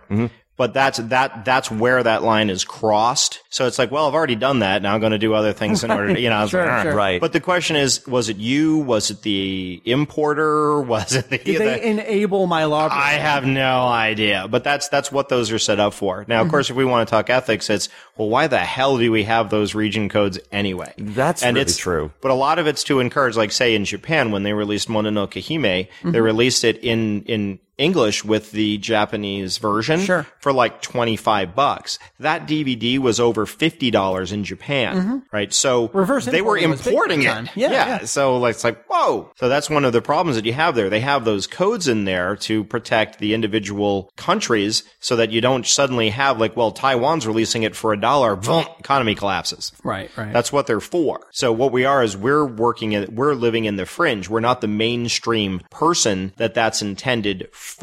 You're not going to have thousands and thousands and thousands of copies. You're going to have the oddball person like myself or you mm-hmm. import it because, because we like that. Right. However, we're still caught by the same regulation because it has to be, it has to hit everyone. Let's talk about outside the U.S. Daizenshuu EX has a huge global fandom, not just Japan, not just the U.S., people in all these other countries that are not served by Funimation, that aren't necessarily served by the AB group, they're not served by Toei. They still want to watch the show. I almost see this as a mirror of pre, or in the U.S. pre any anime industry. They kind of have the same thing going on over there. Should these people be denied watching the real version of Dragon Ball or Dragon Ball at all? How do you feel about that? Anyone? Well, It's, it's entitlement. Yeah. You know, I mean, what gives you the right to have something just because something was created? Now all of a sudden I have the right to see this. I have the right to see this unedited. I have the right to see this. Listen, we got healthcare problems in this country. I mean, you know, rights are, rights are a big issue, but That's it is really one. easy to say, though. That we should. Oh, I understand. We have to care about the healthcare and the homeless and the people. That that's such an easy argument to make, and I almost feel Mm-hmm. Fair like enough. that's a bullshit argument. Okay. Because is watching a show the same as making sure my grandma doesn't die? I mean, it's not really the same thing. What I'm saying is, is that people are linking those together. Like, I have the right to this. I have the right to that. It's a creative thing. Somebody worked on it. Somebody spent time. Somebody spent energy. Somebody, somebody spent money. Art is not public. It's Okay. not something that was created by the government specifically to be distributed for free to everyone. It is a business. You don't have any more right to seeing unedited Dragon Ball as well. I have the right to, you know, to buy Playboy at age 12 or, you know, whatever, whatever it is. Mm-hmm. Now, whether or not we, you know, like I said, that's the extreme argument. Now, whether or not people feel that, well, we should have it. And so, you know, companies, man, come on, you guys would make money if you released it mm-hmm. and all that. That's another issue. But as soon as you start having, well, I have the right to this, all the rationalization makes sense. You know, that would be the same if you wanted an encyclopedia. Now you have the internet. There's no need to get an encyclopedia. Um, because of this international linking with the internet, I don't see why uh, a Japanese uh, company that makes a show can't do an international simulcast with a charge on it, Toei get a lot of money off of that. This, I mean, Slam Dunk, and uh, they even involved with the Shaman King, the Yukio. These all these companies tried to get involved together and do this. It seems to me like the Japanese just can't cut it. Yeah, they and- don't know how to do it. And I can't blame people for feeling entitled because it's been given. Like the, the thing is the, the you, you don't see any different. You, To a degree, you don't know any better. You're not encouraged to know any better. I mean, I know that if, if I want to get a girlfriend, I need to have an expensive car and drink beer. Television told me so. right. right? I mean, Yeah, that, that, yeah, but that's what you see Mm-hmm. constantly. So if people are told, hey, you know, there's this uncut thing and, and they're, they're giving us this crap, they're giving us this crap, you know, we should have the original, we should have the original. It is so easy to have that attitude because we are constantly told it's constantly being reinforced. And I'm not telling people are wrong for thinking that. It's, we're just doing what we're told to do. You know, we're told spend money, be miserable, spend more money. Oh yeah, absolutely. that's what we're told to do. So it's kind of like the, the doors open, we see the light, now we're like, hey, look, there's this better model out there. You guys really should be following this. And so that entitlement kind of just comes out of that. freedom. Exactly. It's no one's fault if they have it, if they have an, an, an entitlement for that, if they don't know any different. Mm-hmm, yeah. But that's why I was bringing up the example of, of, you know, welfare and, and all that sort of stuff because we can very clearly say like, damn, that sucks. That's not really helping anybody anything. So it, it, it's there, but whether or not you want to, you know, you want to look at it, it's depends on how important you put your entertainment on. I want to get toward the end of this conversation. I have a couple quotes I'd like to go over here. Mm. The span of 10 years from Funimation. Jeff, do you still have the outline up there? Yes, I do. Would you like to play the role of Gen Fukunaga for me? I, I don't think I can pull off his accent, but I can try. He's just an American. He's dude. Scottish. you can't tell from that name. So this interview comes to us from the Saiyajin's Pride page. Mr. Ed Gorgon in 1997. This interview was rehosted over on DBZ Uncensored. Ed asked Gen Fukunaga, "Will the Japanese allow you to produce versions in Japanese with English subtitles?" No, they were very adamant on that. But they did allow us to take the first three movies and produce those in English and Japanese. These will probably be released in the late fall of 97 on home video. And then later, in response to another question, Mr. Fukunaga, you said, Yes, I understand. That's why here at Funimation we are trying to produce a US version of DBZ completely unedited with the original music only in English. We talked about this with the season sets and all sorts of things. How many years did that take? This quote was basically false for about 10 years. Never once did they try to do this or were they interested in doing this. And then by the time it came true, there's no point in caring anymore. Right. So I have another quote here. This is from July 2008. Another interview with Gen Fukunaga on ActiveAnime.com. He says, Actually, from our point of view, it'd be much better for us if we could stop all the fan subbing. We are definitely less interested in a title if it is out there illegally and free. So yes, it affects our decision. But everything is out there Everything. free. Right, right, exactly. Dragon Ball included. I just think it's it's an interesting situation over the 10 years where we're interested in doing this and now we're not so much interested. Do his quotes line up? I, I think that first one was very weird. What do, what do they mean? The Japanese won't let them release the show in Japanese with subtitles. Now, Chris I mean, it's Toei, so I wouldn't put it past them, but it just seems that's like of- almost a BS excuse to like, let's trick the American kids because they are not going to question it. It's true. Stick with Toei. Chris Psaros, in his analysis of the interview, what he said was, "Oh shit, the three TV series were never released on home format in Japan. If Funimation puts them out, we're back to the reverse importing situation." Okay, I can see on. that. So that could have been the situation. It's like to protect their own asses over in Japan, I guess. Right, right. We've talked at length about ethics and fandom, different situations, different perspectives. Got some retail side of things. Got Mr. Pirate over here talking about things as well. We could probably go on for hours, and I don't think it's uh, we really want to do that to our listeners. So I'm going to go around and just get some final thoughts from people with regards to Dragon Ball, the current situation. What are your feelings? What are your own justifications, and where do you see it going? Jeff, I'm going to start with you as uh, Mr. Borrowing My Manga. Look, kids, don't do cocaine. All right. It- I mean, it was good for a while, and you know, you get some good entertainment out of it, and things are fun. Then you wreck a car, and then someone dies, and then you gotta break up the band, and it's just not worth it after a while. Thank you, sir. Meri. Oh man, doesn't have to I, do I don't know how I follow Ball. that up. I guess I'll have to talk about Dragon Ball.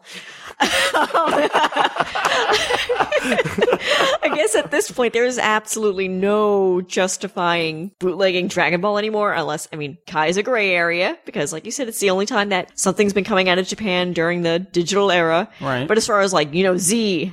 As its own entity. We're getting the Dragon Box. We've had the single releases. We've got all these different versions. Any kind of excuses that people would make at this point, you're totally scraping the bottom of the barrel. And frankly, I point to your forum and your 200 page thread or however long it is about the Dragon Boxes. Didn't quite get there. Okay. Uh, just people saying why they think this product would suck or why they won't buy it. They really must be grasping at straws, like just trying to come up with why they won't buy this. Well, we talked about this. Aren't the dub fans entitled to a proper release of What's a show? proper release? They had the show on TV coming out day after day. You can call that a proper release. It was a dub, there was music, whatever.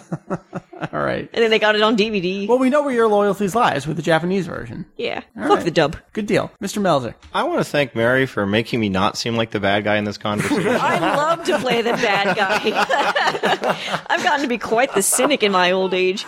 Anyway, no, my my feeling is that you do have to be very careful. You have to be aware of what you're doing, and you have to be aware of the consequences of your actions, whether we're talking about Dragon Ball or not. Now, I make fan parodies. I've made anime music videos. We all define, well, it's okay as long as I bought the original footage. Well, I'm pretty sure. We sure. justify it for ourselves. Yeah, we justify for ourselves. I mean, I'm just as gray as anybody else out there. It's just, I mean, I know the rules. I just came on to talk about them. As far as something like Dragon Ball goes, you know, Dragon Ball is made by two things. By a creator who loves to do it, but mostly by a company. I'd argue that. well, okay, fair enough. I think at one point he liked to, maybe three or four pages into the first volume. then he forgot what he did and Right. just kept whipping him. And you also have a company that's trying to make money. As long as everything is in everyone's best interest, everyone is happy. Mm-hmm. The company's making money. You're buying it because it's a product that you love. Vote with your dollars. You know, if it's something that you want, buy it. That tells the company to buy more. If you don't like what they're doing, you write to them and say, I am not buying this because it is this version. I would love to buy this if it was that version. Believe me, this works. And write it, send it in. Don't send it in an email. Emails are so easy to delete and, and ignore. So, you know, vote with your dollars. But, you know, be very careful. If you're downloading, you're also voting with your dollars. You're saying, I don't care about new stuff coming out. It's like the Rurouni Kenshin OAV that almost didn't get made. It was, co- it was co-funded by an American company. They looked at all the people who had bootlegged it before it even came out and they said, screw this. We're not going to support this. Are you talking about the second one that Watsuki didn't even like? Uh, I can't remember which one because Okay. I knew from the business side. I never watched Right. it. Okay. But that was the idea. It was it was Manga Entertainment that was actually footing two thirds of the of the Oh, okay. bill on it. The problem is, is if an American company is looking at this stuff and saying there's there's too many downloads, we're not supporting it. Yeah, yeah. What we do directly affects what gets made. Sure. What we download today affects what gets made next year. I mean, you can even put a company like Studio Ghibli out of business. All right. Jeff, you got something else to say? Yeah, um, actually, I mean, because I'm agreeing with everything Scott's saying. It's, it's Do buy cocaine. Do buy well, no, um, rebuttal. Pirate your cocaine. Well, no, the, the thing is, um, at the same time, while being in everybody's interest, the, if the, the fans have to realize that, uh, if something is wrong and, and they feel it's wrong, then absolutely I agree with Scott. They have to contact the company, let them know they're not going to pay for this and be mature about it. That's like, you could send in an angry email and I'm sure they get plenty of those. They get defensive and they ignore it. Totally. Unless I mean, it's written by a lawyer. And it's like if you if uh if I wanted to get somebody to be on our show, Mike, on our music show, Yeah. I'd totally send out just a blanket request like the nicest person. I uh, so far hundred percent responses have been positive. The nice So, I ones, mean, yeah. yeah, and it's just been it's been extremely positive because we're presenting it in that way. You can't abuse good stuff is really what it is. I mean, it, you got to be responsible about this and just think about what you're doing. Uh, at the same time, look, if if the marketplace is changing, companies better see that and listen to their uh, to their fans when they say, "Look, you better get with the times and find another avenue for this market." Because uh, if they're going to be losing, I mean, great example is the internet. If they're going to be losing money because of this free market, then they might have to join before they just lose their ship entirely. I have no idea what you just said, but I think I agree with you. Well, great, thank you. I am putting an end to this discussion. I think the moral of the story. But I, want, I want to know your feelings. oh, right. I don't Definitely. forget You about Didn't say myself. anything, dude. Uh, Search your feelings, Mike, and tell us what is true. To bring it back to Dragon Ball specifically, I, I think we've done what we've preached, and I think that's been the right thing, is bring it back to those orange brick sets. We bought one, we gave it a fair shake, we reviewed it, we flat out said what the factual problems with it were, why we were not going to continue to support it, tried to make that as clear and professional as we could, and look where we are now. We have Dragon Box versions coming out. We were more than happy to pre-order that, and I, I think pre-orders, we were talking about the KOR releases, that speaks volumes when you're already paying for something before it's even out. Speaks volumes from me to them, I hope. That's more likely that another show coming out in the future is going to come out that way. Sure. So if all of a sudden these companies see, holy crap, the number one selling thing in the country is these new Dragon boxes coming out. They're unedited. They're the original four x three. They're Japanese. They're the, you know, they're the whole, they're, they're, they're perfect. They're back to the masters. Wow. People actually care about this stuff. Yeah, yeah. Let's release it that way. Do it that way. They think we need to have the cut down on TV edited version. That's going to sell the most. Prove it them wrong. We'll get that. Mhm. That's where I'm leaving it. Let's prove them wrong. Hopefully the product is what we want it to be. So maybe this is a pro Dragon Box discussion disguised as ethics and fandom. But Vote be with it. your wallets That's and right. vote often. The discussion is now over. We would love to hear what you guys have to say. We have a forum thread for every episode. We also have an email address. We'll uh, read some comments next week on the show, podcast at daizex.com. In the meantime, let's close it off with September's releases, some emails, and some donation stuff. September 15th. Speaking of things we have always wanted and are finally getting, Dragon Ball Season 1 from Funimation contains episodes 1 through 31. Yes, that is episodes 1 through 13, subtitled in Japanese on a home format in the US. Remastered more like the GT sets than the Z sets. Uh, the DVNR is toned down. It's a progressive encode. Very good stuff. Five discs, 4x3 aspect ratio. MSRP is $49.98. You can still get the $36.99 pre-order price over on Amazon. We don't know about Dragon Box releases for the original Dragon Ball, so we'll stick with this for now.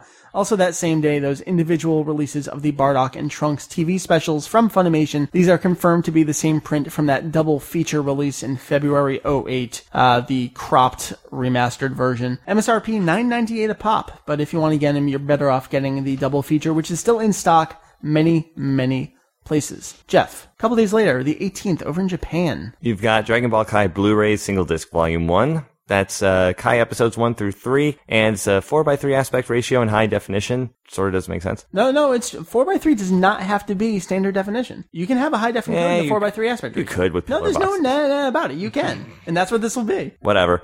3,045 yen MSRP, but you can get it for 2,900 yen uh, if you pre-order at CD Japan, or uh, 2,232 yen if you pre-order at Amazon Japan. Same day, another version of this This is the 16:9 aspect ratio on DVD. on DVD instead. It's so weird. Okay, um, that's the crop standard edition though. Uh, 1995 MSRP yen and uh, 1990 yen pre-order at CD Japan, or 1561 yen if you pre-order at Amazon Japan. Meri, you would kill me if I gave this to you. Yes, because I always get this one. So I'm going to give this over to Scott. You have the pleasure of finishing off one of our releases. On September 23rd, Wednesday, Dragon Ball Z Volume 37 in the nearby country of Spain will reduce the R2 PAL two disc set. It is called La Saga de Buu. The final volume in the DBZ TV series for this release, episodes 285 to 291. Uh, you can get it for 24.95 euros. And you can go to zonadvd.com, otherwise known as zonadvd.com. and I have no idea why this is in French. Shifted through all sorts of accents there. Tried to hit Italian too, but I couldn't make it. Spanish releases finally done with the ZTV series. Very exciting for those of you over there. Uh, we've still got some September to hit through as we move through it. So let's go to some emails. My email man, would you like to read this one here from Jerry, please? You know, I think I'm offended enough. I'm going to leave. all right. Can you still read it before you go? Oh, sure, I'll do that. Uh, Jerry says, I'm watching the Orange Brick, and when Raditz was introducing himself to Goku and company, he said the Saiyan homeworld was destroyed three years ago. So I thought, hmm, that doesn't match up with the Bardock special at all. So what I'd like to know is, is this a dumb mistake or one of the many, many plot holes? What was said in the original Japanese version? Well, the point I would like to make first of all is if you're watching this on the orange brick set, Japanese version is a button press away. You could have just switched over to the Japanese version and we wouldn't have to answer the question for you. However, since you sent it in to us, I'm going to tell you what happened here. This is a carryover from the original 96 dub from Funimation where Raditz says three years ago. The problem, we addressed this in our uh, giant manifesto on the state of releases, the Ultimate Uncut Edition, unfortunately, the majority of the script was just recycled from the original dub from about 10 years earlier. And some mistakes were fixed where Gohan has aged a year or so, I think. Uh, but this was still in there. If you switch it over to the Japanese version, Raditz doesn't give a date. He just says that their planet was destroyed with no timely information in there. But let's take it over to Daizenshuu 7 with the timeline. If you want some exact information, the Frieza and Saiyajin's shenanigans that all went down in age 737. This is a big date. You know, Goku is born, the planet gets exploded, boom, etc. Now, Raditz arrives on Earth on October 12th in age 761. We have an exact date there. Therefore, it's been about 24, 25 years. Not three years since the planet has exploded. That would mean Goku grew up and went through the entirety of the Dragon Ball series in three years, which did not happen. I'm just surprised that they let A an error error. like that slip through even as recently as the uh, orange brick uh, discs. Absolutely. Crazy. Now, I don't have this added to the dub mistakes page in the rumor guide. I absolutely have to add this and uh, throw in this information. This one I totally glossed over and completely forgot about. I think it's a good addition. I will read the uh, last email we're going to do here from our buddy Chris, and I'm going to get some thoughts from Meri from the TV perspective, Scott, you as well, because I know you've seen these, and Jeff from the manga perspective. Chris says, Chris here again. I hope your extra long weekend was fun. I caught your podcast on Kai and have a few thoughts on the subject of cut episodes, specifically the Gohan and the robot, Gohan and the dinosaur, Gohan and the orphans, etc. There's a recurring theme there.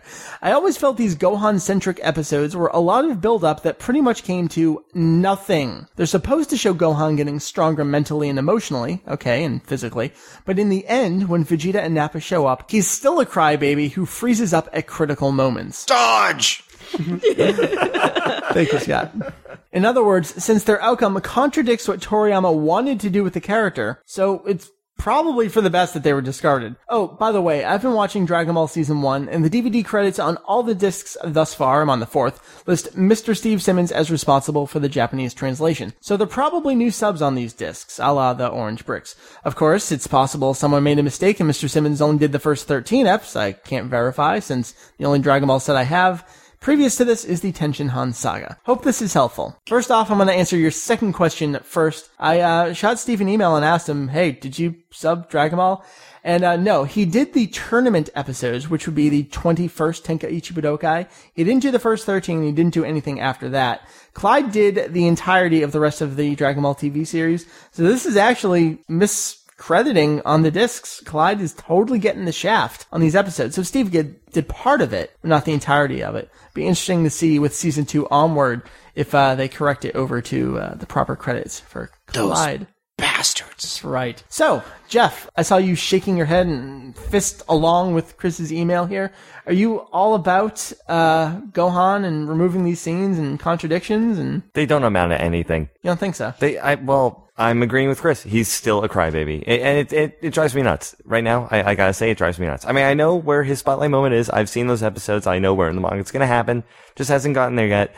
But anything, uh, anything with Gohan right now, it's kind of like he's supposed to have, uh, God, the power level of nobody. Well, like, we're and- specifically talking about the Saiyajin arc here, Yeah. but you're saying uh, the entirety of the rest of the story as well? Yeah, because I mean, it's just like I, I don't know. It's it's been a build up to nothing. I think he phrases it perfectly. I'm just kind of right now saying, look, if they don't include those episodes, then so be it. The manga didn't either. Okay. How about you guys who've seen the TV version? You have any thoughts on that? I think this was a really good point, and honestly, this never even occurred to me before, as scary as that is. I always thought a lot of those Gohan filler episodes were cute, and I always just assumed it was character development episodes. But at the end of the day, yeah, uh, Vegeta and Nappa show up, and Gohan acts as if nothing ever happened at all. Like the filler think- episodes didn't even count on so many levels. That's a really good point. So I think. You know, on an entertainment level, some of those filler episodes are fine, but yeah, they're fairly worthless. we think of those moments where after his dinosaur friend is killed as that epic shot of him walking slightly away towards the camera with tears streaming down his eyes, but he's holding his head high and you know, he's gotten through this moment. But in the end, eh, he doesn't fire at Nappa when he gets smacked out of the sky. He runs away behind a rock. Well, it, there's there's two sides of me. There's the one that says like, yeah, that doesn't move it forward, but who knows whose fault it is? You know, maybe somebody writing the manga forgot, you know, or or whatever, you know. But the other side of me is, well, it's the purist side. That's well, these episodes were made.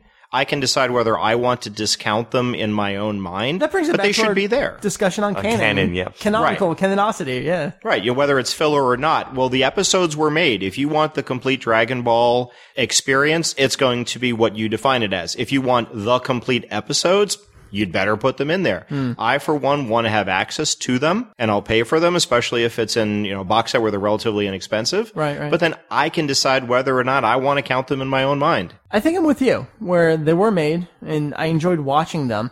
I don't think in the end it contradicts it too much, because we do have the moments where Gohan does buck off and get back in the game. He's, But that wasn't as a result of filler episodes. no, it was, I don't know, was it? I mean, I'm thinking the scenes where Goku has started fighting Vegeta, and he tells the other two to go off. They look back, and they see the fake moon, and Gohan is the one who says, I'm going back. And Kuririn's like, no, you're crazy. What are you doing? You're just going to get yourself killed. But Gohan is off there.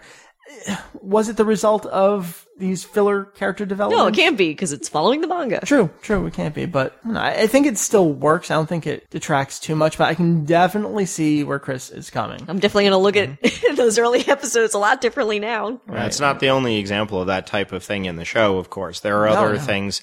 I mean, do you ever see Goku and Piccolo drive after that episode? No.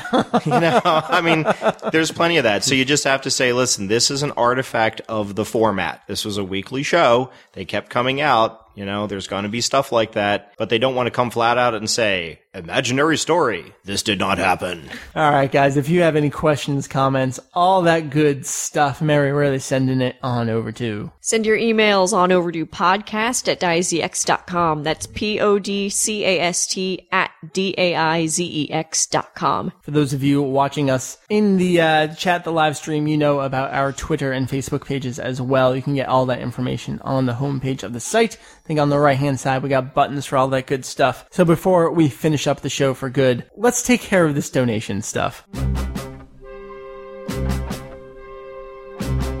I definitely want to give my shout outs to all the people I know have been behind on the He naming. did some uh, spring cleaning, as it were, with all this right. stuff. Spreadsheets are all up to date. Everything is accounted for. So I would like to give credit where credit is due. Some of them have been sort of named on the site, the reviews that we've done for CDs. The uh, written reviews list who they are. But I would like to name some of the ones that have not necessarily been mentioned. We're going to start with the Dowling Memorial Character Guide. That is the super exciting guide, the character volume that was reviewed on podcast episode 176.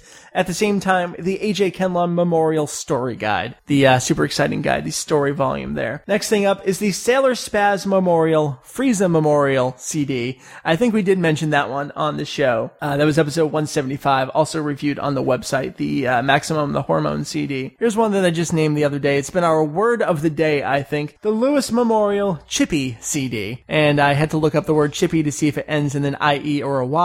It means whore, prostitute. This was our review of the Sherry Romantiku Ageru Yo CD single, also in episode 175, written on the website. The other two items to name are the Draco Star Home Memorial Dragon Soul CD, the opening theme to Kai. We did that on 177 and the website. And then the Elliott Memorial Yabreak Carebreak CD, reviewed on episode 181 and also on the website. A couple people I want to give shout outs to who didn't necessarily get an item named after them, but this stuff is important too. So I'm going to call this the Memorial Shipping and Associated Cost awards to these people.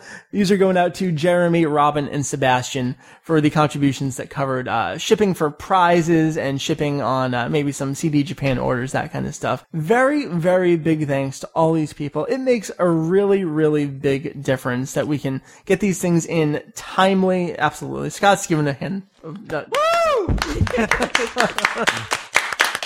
thank you, thank you. I'm saying thank you on their behalf, not for me. Uh, it, it makes a big difference. We can get things done faster and more timely. And speaking of, I want to give thanks to everyone who's been buying things on CD Japan. We got the referral credit. Next week on the show, here's where I'm tying this in to the end of the episode. We are going to review the Kai soundtrack, which was listed as Volume 1, but doesn't say Volume 1 on the actual release. And it came with a box that holds three CDs, and the picture on the back says to put in the CD singles. So whether or not there'll be future volumes, I don't know. We'll talk about that next time. Also, the Power of Dreamer CD single. This is the vocal opening theme to Tenkaichi Daibouken, performed by Hiroki Takahashi, reviewing two CDs next week on the show, and hopefully I'll get the written reviews up in a relatively timely fashion, along with the audio episode next week with the sound samples and all that good stuff. So folks, I know we haven't mentioned this in a while. We're not going to mention it every episode, but if you are interested, we still are looking to have some things covered, like the rest of the hosting for the year and some other associated things. Check over on the website, check the donate button. I will say no more of it this episode. I would like to give thanks to all the folks here speaking with me right now. Jeff, I know you got to go do some crazy shit tonight. Yes, I do. So uh, we're about on time for that. Sweet I don't know how we managed that, but timing, man. Thank you. How do we record an episode that's like exactly 120 minutes, and then before that was an episode exactly 100 minutes? Did you notice that the VG Convos episode was about a minute off of what the previous VG Convos was? I'm telling you, I don't know how we do this. guys have internal clocks too. That's, what right. it is. We do. It has nothing to do with eggs. Nope. but It has Nope. to do with podcast recording. Exactly. Podcast. Men have podcast timings in their Need heads. to make babies, I need to make the podcast. podcast babies. podcast babies. Jeff, what do you want to plug before you jet out of here? Uh, low fidelity, of course, at lowfidelity.info. Uh, you can check out episode 27, which is up there right now. Episode 28 is coming. It should be out tomorrow, I hope. Uh, Okay, excellent. And You yeah. know, Brad's totally pissed at you that you didn't have it out for his trip. Yeah, well, Brad was chatting with me as I was editing it, so I'm going to blame him for now. All right. Plug the other one. It's out. Oh yeah, VG Convos. It's also out too. Came out what nine nine oh nine. You It made sure the deadline. Did. So that was uh, our talk on the Dreamcast, which was awesome. Yes, it was a lot good of fun. Definitely worth checking out. VGConvos.com. I'm gonna have to check that out. I'm a, I'm a big Dreamcast fan. It's right. awesome. Scott, thank you for joining us. You're welcome. I just hope I don't get a whole lot of hate mail. I was like halfway through, I'm like, wow, all the stuff I'm saying sounds really negative. Your hate mails from fans, my hate mails from companies. I think you're in the better boat here. oh no, I'll start getting from companies as long as I don't get them from the SEC. Um, but uh, it's, that wasn't supposed to be funny. Um, what have I got to plug? Well, I'm also in a fan parody group. Excellent. We make fan parodies. Our next fan parody, we uh, need a whole lot of help on. We're really at the very beginning, and we're doing editing, a lot of scripting, uh, and ideas. We know what we're going to do. It's going to be a goofy, fun one rather than like a seven year project like the last couple. Right. And uh, you can join us on a forum. I guess you'll put this in the show notes. Sure. Uh, what you looking at? It was nande.whatyoulookingat.com or what you looking at.nande. Do you remember? All right. I- we'll look it up and we'll put it in the show notes. But um, yeah, we're looking for some help with some uh, naming ideas, script ideas, and how that's connected to Dragon Ball. Is it's uh, kind of about a group of fans who are really ticked off at the different ways that Dragon Ball are being released when they know that they have the Dragon Box footage, and uh, madness ensues. So, kind of a little bit of fanboys, a little bit of real life. Excellent. Thank you very much. We'll see you again in uh, not 190. Well, you were there for the movie review as well. Well, whenever you want me back. Uh, next got it. time, give me a happier topic and uh, you know, yeah, yeah, sound sound less uh, less crazy. Absolutely. We'll put you in on some other reviews. Meri, Hey, I thought this episode was plenty happy, I, but I like getting my hate on, so it's all good. you want to plug anything? Um, You did VG Convos. I did, and it was awesome. I have renewed love for the Dreamcast, and I need to play um some Seaman. But I think that's I think that's Andrew's copy. Seaman and women do not mix. Talking about sailors? Can you tell me where I can find some sailors? What kind of sailors? So between that the kind and of wear short skirts.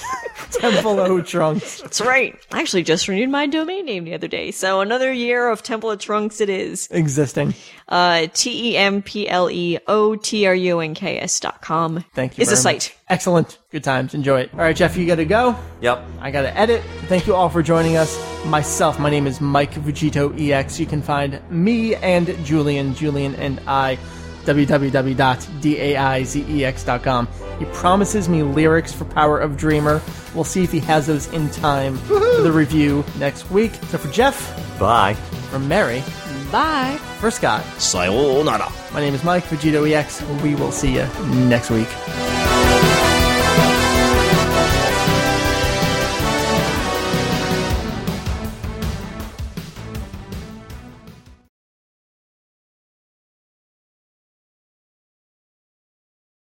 We're getting quiet again. That's because we're not talking like this. No one should ever talk like this. No one ever. Do the podcast. Zippity doobity doobity day. All right.